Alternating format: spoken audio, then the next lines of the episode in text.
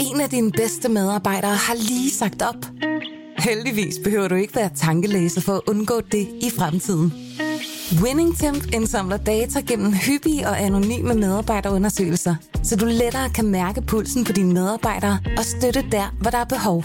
Kunder som Alfa Laval, Orkla og Volvo bruger allerede WinningTemp og ser, at det øger trivsel, reducerer turnover og hjælper med at fastholde talenter. Få gratis gennemgang allerede i dag på winningtemp.com. Denne podcast er sponsoreret af HP Elite Dragonfly med Windows 10 og 10 timers batterilevetid. Tag føringen med Windows 10 Pro-enheder. HP ønsker dig god fornøjelse med podcasten.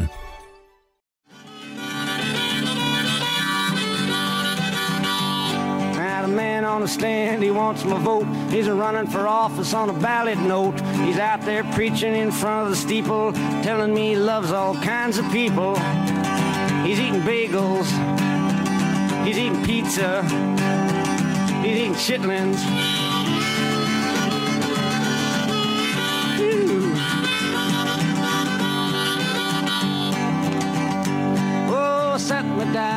Television floor. I flick the channel to number four. Out of the shower comes a football man with a bottle of oil in his hand. Greasy kid stuff. What I want to know, Mr. Football Man, is what do you do about Willie Mays, Martin Luther King, Olatunji? Whoa.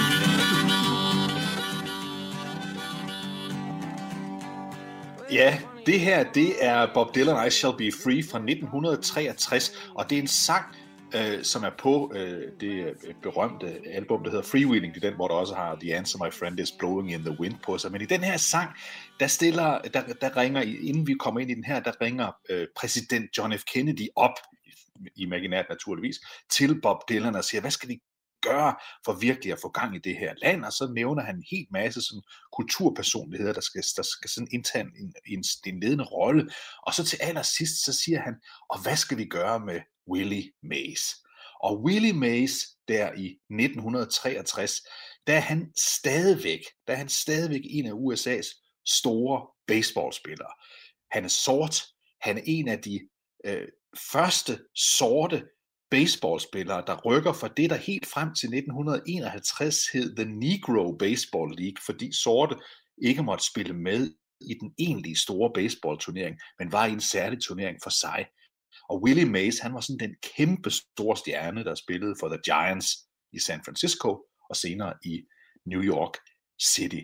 Og Mads her i den forløb nu, der fyldte uh, Willie Mays 90 år, og Barack Obama øh, hyldede ham og sagde, at han var en af dem, en af dem, der gjorde, at det overhovedet kunne blive muligt for Barack Obama at blive præsident. Så sådan i den sorte verden i USA, men også blandt hvide amerikanere, der er Willie Mays altså sådan en, en superstjerne, som virkelig betyder noget. Det er også interessant at se, hvor ofte vi ser amerikanske præsidenter bringe sportsfolk ind som helte.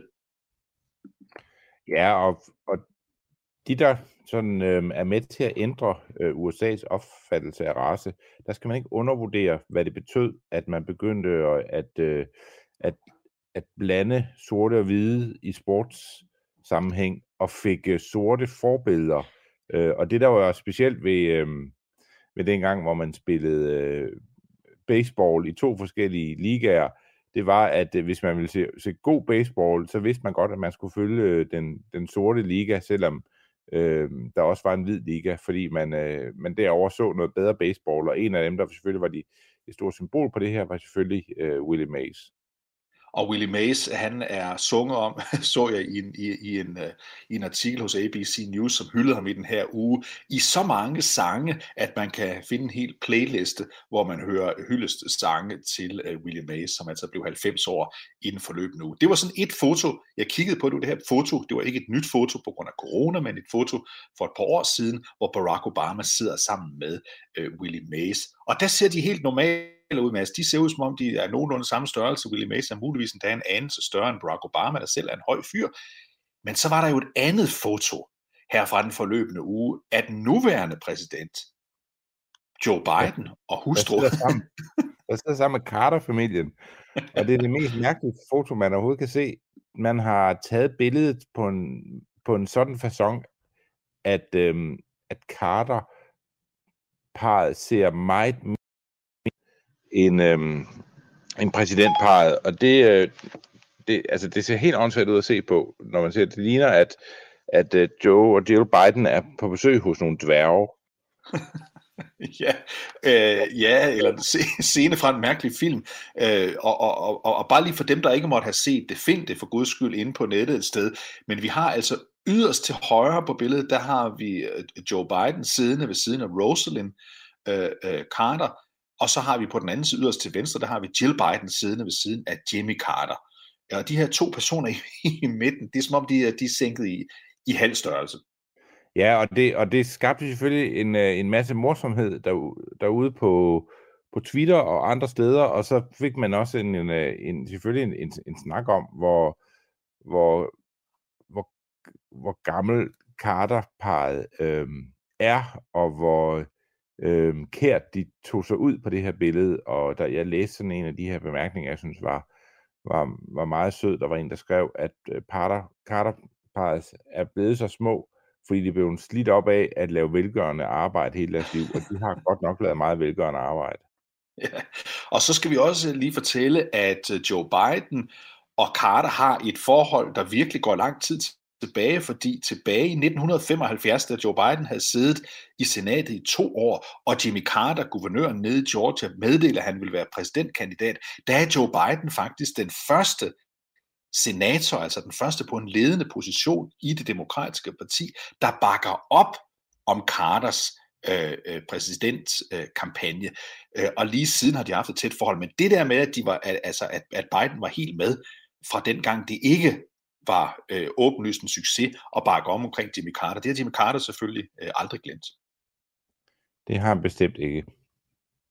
Og vi har også den situation, at øh, Jimmy Carter, lige siden at han var præsident, der har det været som om, og det var jo ikke nogen succes, kan vi godt sige, der har det været som om, at de øh, demokrater, der så har efterfulgt ham som præsidentkandidater, bortset fra Mondale, øh, som var hans vicepræsident, de andre, de har sådan holdt ham ud i strakt arm, og, øh, og, og Joe Biden var faktisk den første øh, præsidentkandidat for demokraterne, der sådan omfavnede ham i kampagnen og lod ham få ordet øh, på, øh, ikke ordet, fordi han ikke var til stede på, på den virtuelle øh, kon- kongres, de selvfølgelig holdt på grund af corona, men han fik ordet i en lidt længere video, hvor han hos Barack Obama og hos Bill Clinton for eksempel virkelig blev holdt udstrakt af.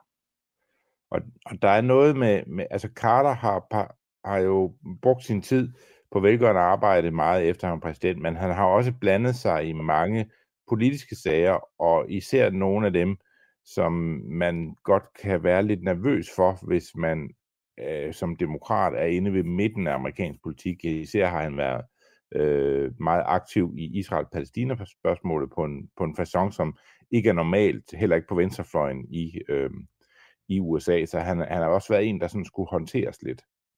Og det blev han så også her på en venlig måde af Joe og Jill Biden, der som den, de, det første præsidentpar øh, nogensinde er taget ned til Plains, Georgia, for simpelthen at og, og hylder, med så må sige, øh, ekspræsidentparet, øh, første parret, øh, Jimmy og Rosalind Carter, her hvor de nærmer sig de 100 år. Og det var selvfølgelig et, et rørende øjeblik i amerikansk politik. Men hvis vi taler om, at demokraterne sådan er rørende ved hinanden og venlige ved hinanden, så kan vi roligt sige, at det ikke er tilfældet pt.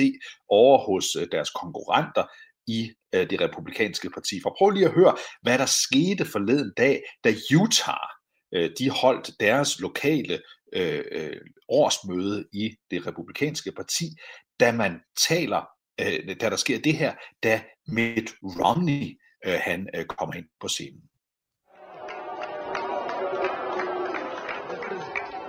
This is Mitt Romney being booed by the convention. convention.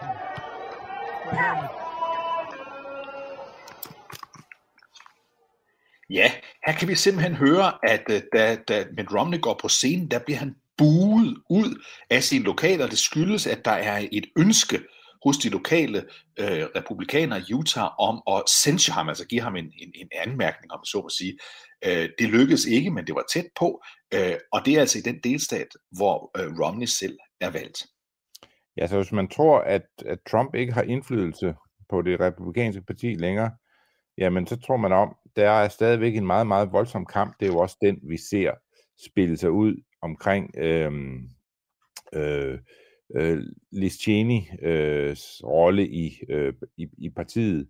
Øh, George Bush, tidligere præsident George Bush den yngre, var ude her øh, for nylig og, og sige meget klart, at, at hvis ikke republikanerne øh, blev til det parti, de var, da han stillede op, og hans far stillede op i sin tid, øh, og, og hvis det blev med at omfavne øh, den form for populisme, som har været kendetegnet i Trump-årene, jamen så vil de miste deres sjæl. Og en af dem, som, som, som altså står for det, den, den måde at tænke på i det republikanske parti, der minder om George W. Bush, det er selvfølgelig, det er selvfølgelig Mitt Romney. Og Mitt Romney har også været den politiker i det republikanske parti i senatet, der sådan har været mest venlig over for den nye præsident. Ikke at han bakker op om, og, om alt, men han har, han har dog været venlig over for ham ved nogle lejligheder, så var han selvfølgelig også berømt. Den, øh, der stemte for, at, øh, at øh, præsident Trump, da han stadigvæk var, var, var præsident, øh, øh, skulle, skulle, skulle dømmes ved, øh, ved, ved, ved de her impeachment-processer, der var. En anden, der har været med på Romneys hold øh, ofte, men ikke altid, det er, det er, er senator Susan Collins fra Maine. Og prøv at høre, hvad hun sagde om den situation, der opstod, da man buede af øh, Mitt Romney, da hun var øh, på besøg i CNN forleden. I was appalled. Mitt Romney is an outstanding senator who serves his state and our country well. We Republicans need to remember that we are united by fundamental principles such as a belief in personal responsibility, individual freedom, opportunity, free markets, a strong national defense. Those are the principles that unite us. We are not a party uh, that is led by just one person. There are many uh, prominent upcoming younger men and women in our party who hold great promise for leading us. And I think that all of us who abide by those uh, principles should remember uh, Ronald Reagan's uh, admonition to Republicans that the person who agrees with you 70 or 80 percent of the time is your friend, not your enemy. Ja, hun bringer simpelthen uh, Reagans uh, berømte citat op til sidst om, at den person, man sådan er 70-80% enig med, bør være ens ven og ikke ens øh, fjende. Men det er ikke sådan, det ser ud lige nu hos republikanerne. Det er som om, der er en kamp op ens retning hen imod fortsat at bakke op om Trump-projektet, eller som nogle små, små øh, dissidenter, som for eksempel Susan Collins og Mitt Romney står for, en mere midtsøgende linje. Lige præcis. Øh, og den her kamp om, hvor man skal hen som, som parti, er jo en, øhm, en kamp, der er blevet defineret af de mest markante skikkelser i partiet sådan historisk. Og, og allerede dengang Reagan stillede op, der var, øh, der, der var en mange, han var alt for højreorienteret til republikanske parti, og, og nu, er det, nu er det så Reagan, der er venstrefløjen i øh, det amerikanske parti, og det siger jo lidt om, hvad der, hvad der sker med det her parti for tiden, og er sket over en årrække, at de har bevæget sig meget langt politisk, og partier, der bevæger sig meget øh, voldsomt på den politiske skala, jamen det kommer jo til at sætte sig øh, i, øh, i hele partiorganisationen, og, og, og ikke noget, der går, går stille af, og det er det, republikanerne oplever. Og du nævnte du selv lige før, Mads, at øh, Liz Cheney øh, også er i store problemer, kan vi roligt sige. Liz Cheney har vi tit talt om i vores øh, program her. Hun er medlem af repræsentanternes hus, valgt fra øh, Wyoming, bjergstaten, en meget øh, folkefattig bjergstat, Øh, og hun blev faktisk, da hun blev valgt øh, til, øh, til, til, til kongressen, betragtet som en, øh, en, en, en, en noget højere orienteret yderliggående person, næsten neoliberal øh, i partiet. Men nu er det også som om, hun er flyttet ind øh, på midten, og hun har meget kraftigt, meget kraftigt og ved flere lejligheder øh, kritiseret øh, Donald Trump, og meget konkret øh, sagt, at han var ansvarlig øh, for det, der foregik øh, den 6. januar, altså stormløbet på, øh, på kongressen. Og det kan man roligt sige, at hun er kommet i problemer med. Og lige nu, der holdes hun ud i strakt arm. Hun er jo altså en del af det republikanske lederskab øh, indtil videre i øh, kongressen. Men ham, der er den øverste leder af den i kongressen, nemlig Kevin McCarthy, Øh, han var forleden dag i tv for at skulle sige noget om den her kon- konflikt, og der snakker han sådan lidt udenom, men så sker der det bagefter, at han bliver øh, fanget på det, man på amerikansk kalder en, en hot mic. Det betyder altså, at mikrofonen ikke er slået fra, og derfor så hører vi ham sige det her om Liz Cheney. I think she's got real problems. I, I, I, I've had it with, I've had it with It's, you know, I, I've lost confidence. Well, someone just has to bring emotion, but I assume that will probably take place. Ja, det han siger her til sidst, det er, at en eller anden skal bare sætte forslaget frem, øh, så vil jeg tro, hun er færdig. Ja, det, det han taler om er jo, at uh, Liz Cheney, der, der jo er en del af lederskabet i, i, i repræsentanternes hus hos uh, republikanerne, at, at hun har igennem en lang periode gjort det til hendes øh, nærmest en mærkesag, at nævne, hver gang hun får muligheden for det, at, øh, at, at Trumps øh, fortælling om, at han ikke er præsident længere på grund af valgsvindel, at det er noget vrøvl.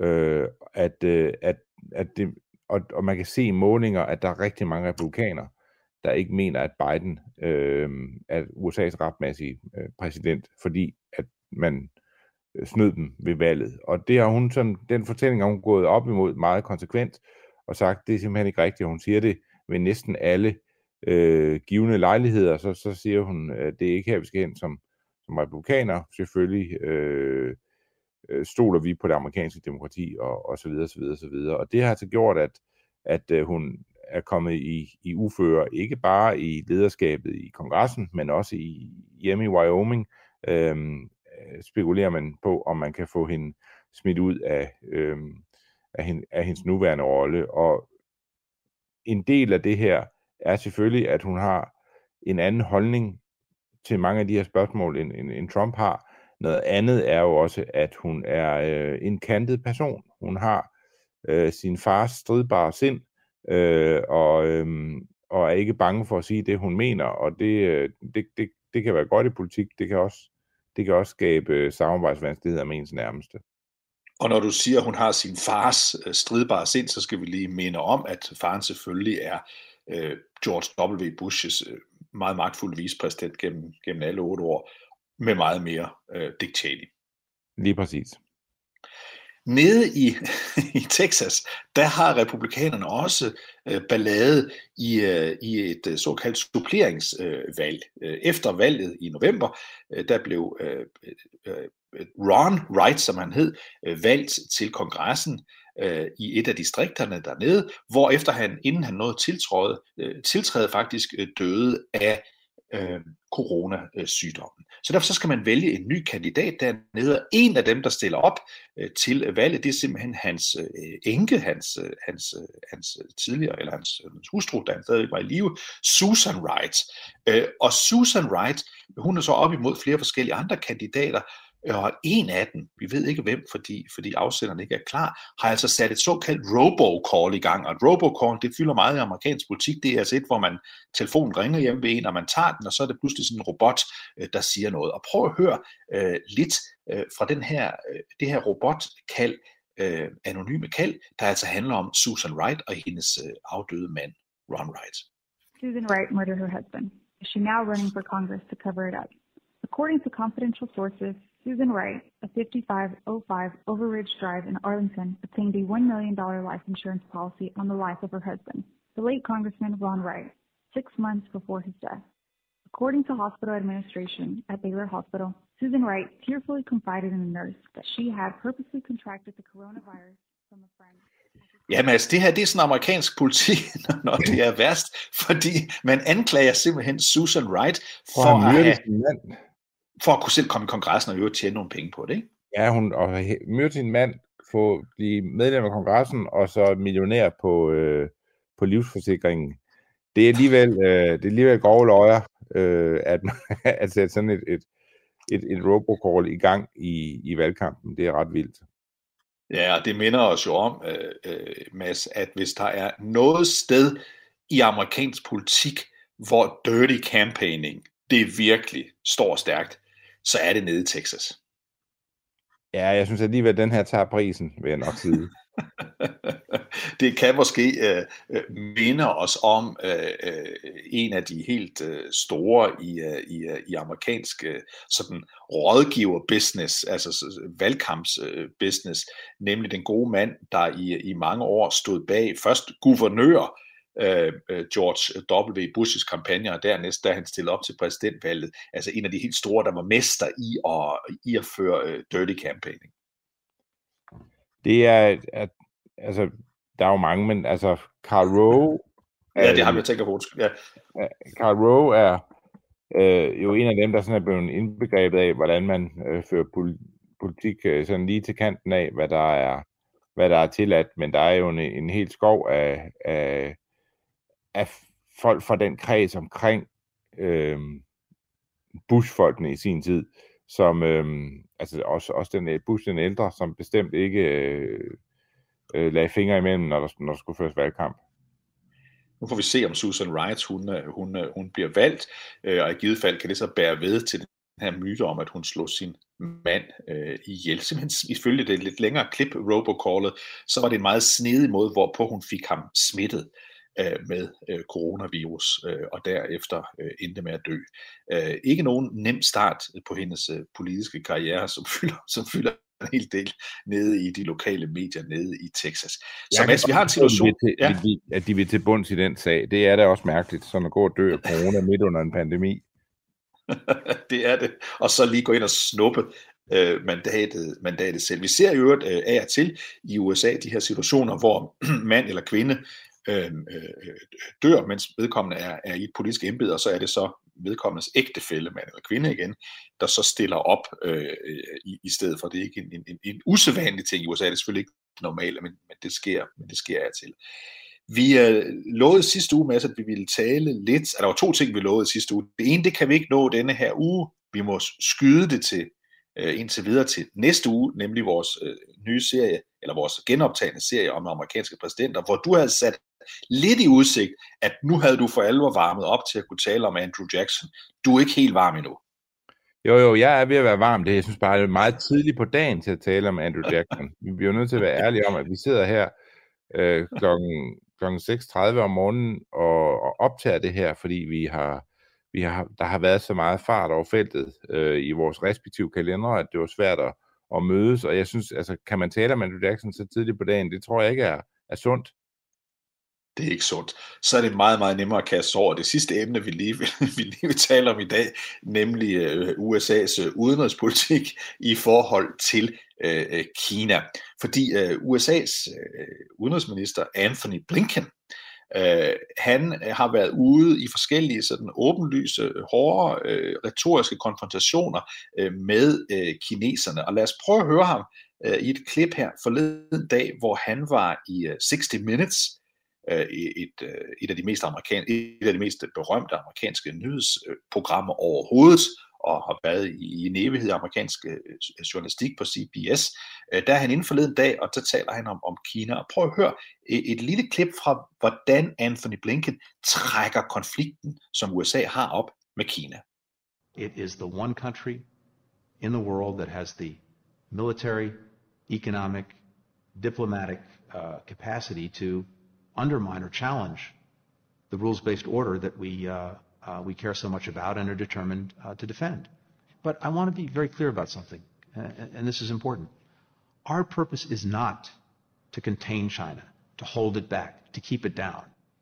It is to uphold this rules-based order um, that China is posing a challenge to. Anyone who poses a challenge to that order, we're going to stand up and, and defend it. Ja, Blinken siger først om øh, Kina, altså det er et land, der har den økonomiske, politi- politiske og militære øh, kapacitet til at udfordre ikke bare USA, men hele den regelbaserede verdensorden, vi har, det vil sige øh, hele systemet, øh, menneskerettigheder, demokrati, FN, alle de her forskellige ting, der har Kina muligheden for at, at udfordre os. Øh, og derfor står vi op imod det? Og her synes jeg jo, det er interessant. Der er mange ting, der er interessant i det, han siger. Men en ting, der i hvert fald er interessant, det er, at, øh, at det her det er, en, det er en hård kurs over for Kina. Dem, der måtte have troet, at når øh, Joe Biden kom til som præsident, så vil der komme en mere sådan øh, rolig tone i forhold øh, til kineserne. Det ser det ikke ud til, at vi får. Nej, altså det, nu, han siger jo noget her, øh, Blinken, som er, er interessant. Han siger, at, øh, at vi er her ikke for at inddæmme Kina, øh, selvom jeg tror, hvis man kigger på det fra kinesisk side, så er det nok meget det, man synes, der er, er ved at ske. Øhm, og, og, og, og det man så forsøger at, og skal vi sige, sende signaler er jo, at, at USA's strategi over for Kina er, at man vil stadig gerne engagere dem i det internationale samfund, men er meget bevidste om, at, øh, at kinerne vil nok helst bare engageres i deres egen, øh, øh, det, der, det der interesserer dem. Øhm, og og øhm, det har jo været sådan en, en amerikansk strategi i mange, mange år. Hvordan får man Kina til at falde ind i en naturlig øh, verdensorden, hvor de påtager sig de pligter, som øh, er en stor, magtfuld og rig nations, øh, og i hvert fald en nation, der øh, har en stor økonomisk omsætning og har økonomiske muligheder, hvordan får man nemt til sådan at, at bakke op om den verdensorden, der er nu, som er anført af øh, USA. Og, og i det omfang Kina ikke gider det, jamen så kan man inddæmme dem, hvis Kina øh, vil ud af den øh, inddæmning, så skal de ligesom tage ansvar, som, som andre nationer gør øh, i verden. Og det, er, det har været amerikansk politik i lang tid. Kineserne, der står på den anden side, synes bare, at det her ligner øh, et øh, amerikansk forsøg på øh, at hindre dem i at øh, indtage en, øh, en naturlig lederrolle, især i, i, i stillehavet. Ja, vi har, vi, vi har jo set allerede en konfrontation for nogle uger siden, da Blinken holdt sit første møde øh, med øh, den kinesiske øh, øh, udenrigsminister, hvor de sad over for hinanden, flankeret af en 8-10 øh, mand på hver sin side af et meget stort bord, øh, hvor de sådan hver især skulle komme med deres indledende bemærkninger, sådan høfligt for pressen, og det udviklede sig til øh, en konfrontation, øh, skarp, øh, retorisk øh, konfrontation, hvor kineserne meget tydeligt markerede også over for Blinken, at de ikke vil lade altså koste rundt i manesien efter, hvad amerikanerne måtte ønske, men at de ja, rent sagt betragter sig selv som, øh, som USA's ligeværdige. Ja, og det er jo øh, det er udfordringen, at, øh, at, at USA kan jo godt se, i den her verden, vi lever i, der er Rusland måske nogen, der kan udfordre USA regionalt og skabe sådan øh, øh, fnider, og det er bestemt ikke øh, øh noget, der hjælper USA med den måde, Rusland har været aktiv øh, i Ukraine eller øh, Georgien eller øh, Syrien på og så videre, og det pres, de har lagt på de, på de baltiske stater og så videre. Der, der er sådan en masse ting, hvor Rusland er selvfølgelig stadigvæk i stand til at give Vesten og USA en masse hovedpine, men sådan en forestilling om en, en eksistentiel kamp, hvor det er, øh, at, man, at man støder USA øh, fra tronen, jamen der, der, der er Rusland jo altså, altså øh, en fis en hornlygte. De kan ikke gøre noget øh, i, i den kontekst. Det er kun Kina, der på sigt kan indtage den rolle, og det er man jo meget, meget bevidst om i, i Washington D.C. Og der er mange måder, man sådan kan konkurrere med en anden øh, supermagt øh, på. Husk i øvrigt, at, at altså, det der ord supermagt, det var noget, vi brugte under den kolde krig, og der var to supermagter, nemlig øh, USA og Sovjetunionen. Og så har vi egentlig længe sagt, øh, sådan fra, fra, fra murens fald og Sovjetunionens kollaps der 89 til 91, at der, der kun var én supermagt tilbage, nemlig USA, og derfor så udvandede begrebet en supermagt så egentlig, fordi det var for alvor interessant, fordi der var to, der stod over for hinanden. Men, men vi begynder sådan at mærke tegn på, at, at øh, Kina opfatter sig selv som en supermagt, der begynder at nærme sig USA's niveau, og vi kan også høre på det, Blinken siger, øh, at, øh, at, øh, at, øh, at USA sådan set også i stigende grad, sådan var det også under Trump og under Barack Obama, begynder at opfatte Kina som den nation, man skal måle sig op imod, når det handler om, hvem der sådan skal styre verdens retning. Jamen det er, det er rigtigt. Altså, vi, USA har jo haft sådan en, en, en periode efter øh, altså øh, muren faldt i 89, og Sovjetunionen gik i endelig opløsning i 91, øh, hvor man, hvor man havde sådan øh, en, ingen kunne gøre USA-rangen stridig, og det var, du var helt ret i, at, at begrebet supermagt, som jo dengang kun var øh, USA og Sovjetunionen, det gav ikke rigtig mening øh, mere i forhold til sine omgivelser, kaldte man nu USA for en hypermagt. Øh, og så kommer Kina, og, og Kina er, er altså på ingen måde, det må man ikke gå og tro, på niveau med USA i dag, altså hverken militærbudgetmæssigt eller, øh, eller teknologisk. Og, altså, de, de, de er slet ikke der endnu, men alle kan jo se, at Kinas udvikling har været en sådan øh, art, at, øh, at, at, at de kan ad over øh, ikke blive måske lige med USA, men i hvert fald blive en, en, en stor udfordring for USA, hvis man ikke øh, håndtere, øh, hvordan Kina skal, skal fungere. Og så kan man også se, at Kinas rolle i, øh, i, i, deres, i deres eget nærområde er jo, at nationer, der er tæt på dem, bliver mere og mere indrullet i den kinesiske økonomi, bare via samhandel.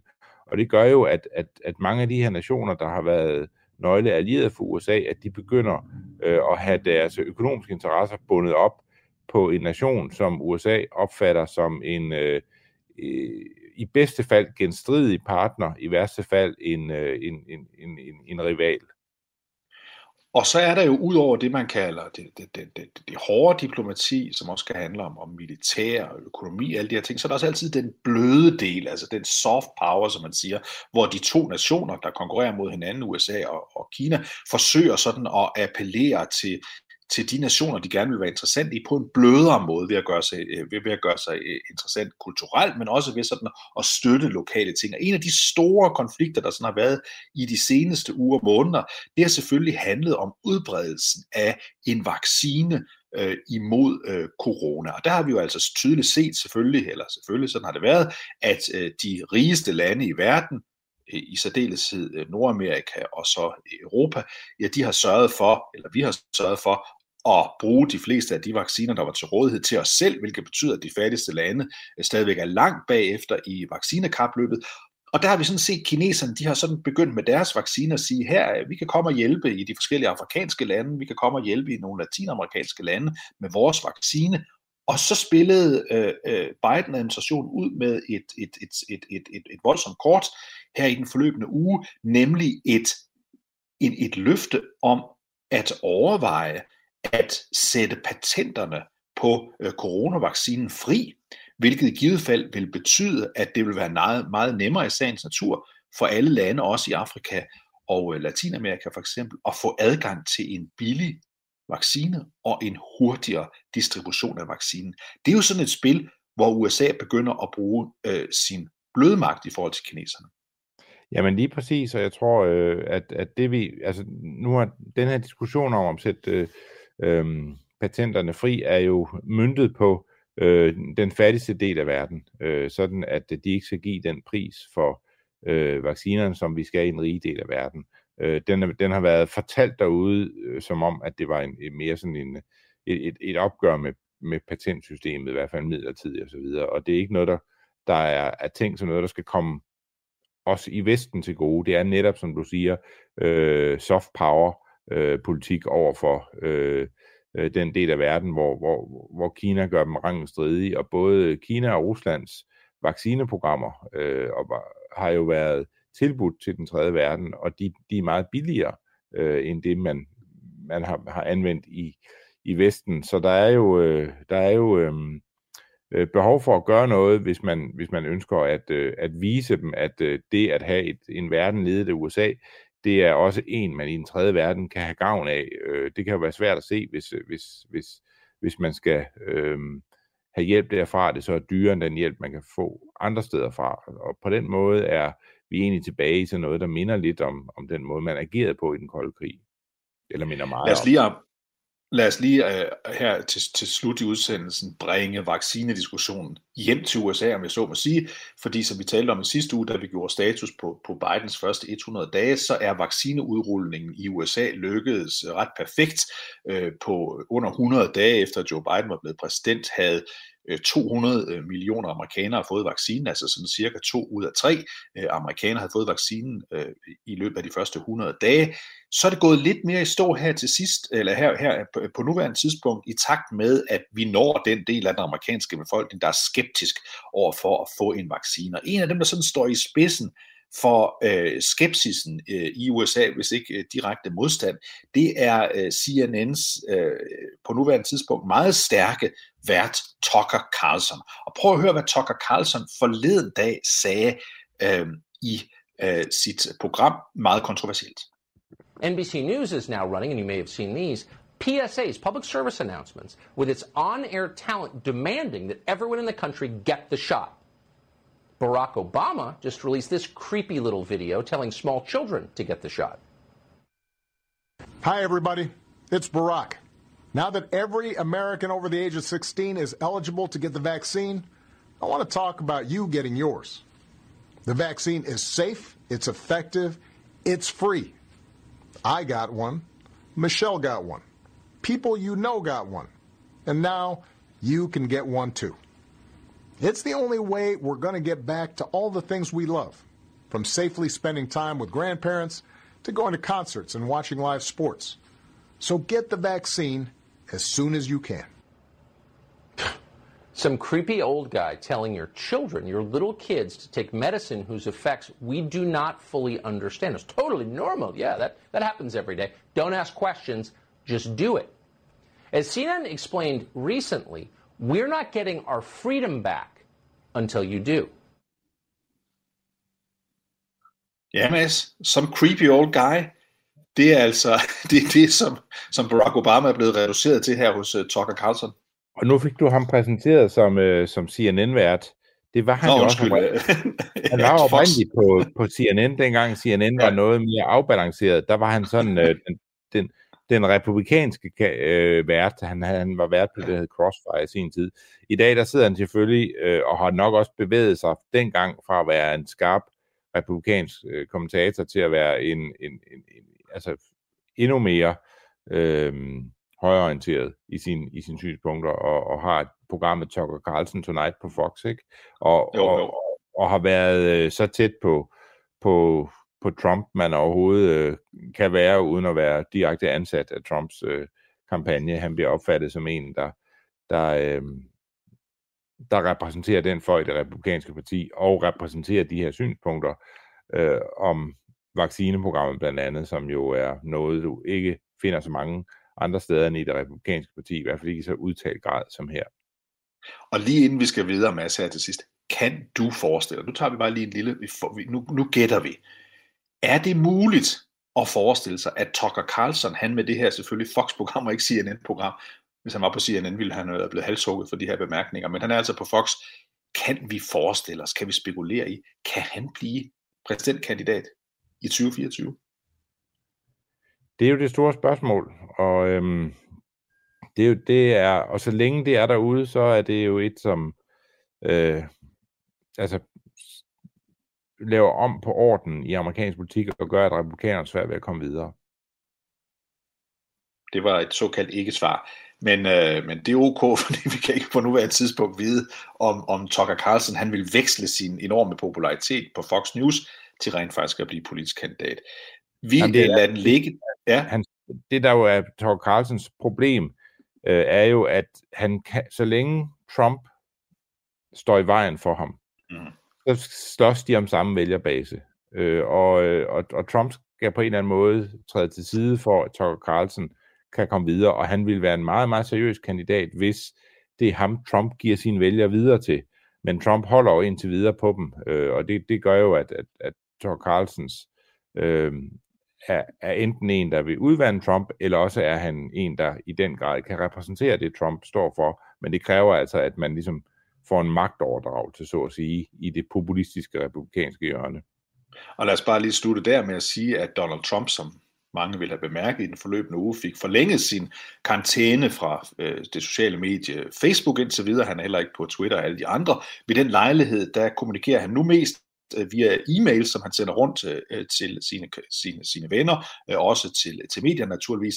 Og her i nævnte han, at han meget snart vil komme med en meddelelse, der givet vil interessere rigtig mange mennesker rigtig meget. Og vi ved ikke, hvad denne meddelelse er, men mesteren i at kommunikere og holde suspense, det er selvfølgelig Donald Trump. Så gode er vi også, Mads, fordi øh, vi øh, lader det nu øh, sådan hænge i luften, om vi i næste uge er parat til at gå i gang med Andrew Jackson. Så Mads Fugle og jeg, David Træs, vi siger tak for denne uges udgave af Kampagnespor. Denne podcast blev sponsoreret af HP Elite Dragonfly med Windows 10 og 10 timers batterilevetid. Tag føring med Windows 10 Pro-enheder. HP håber du nød podcasten. Vi ses igen på hp.com.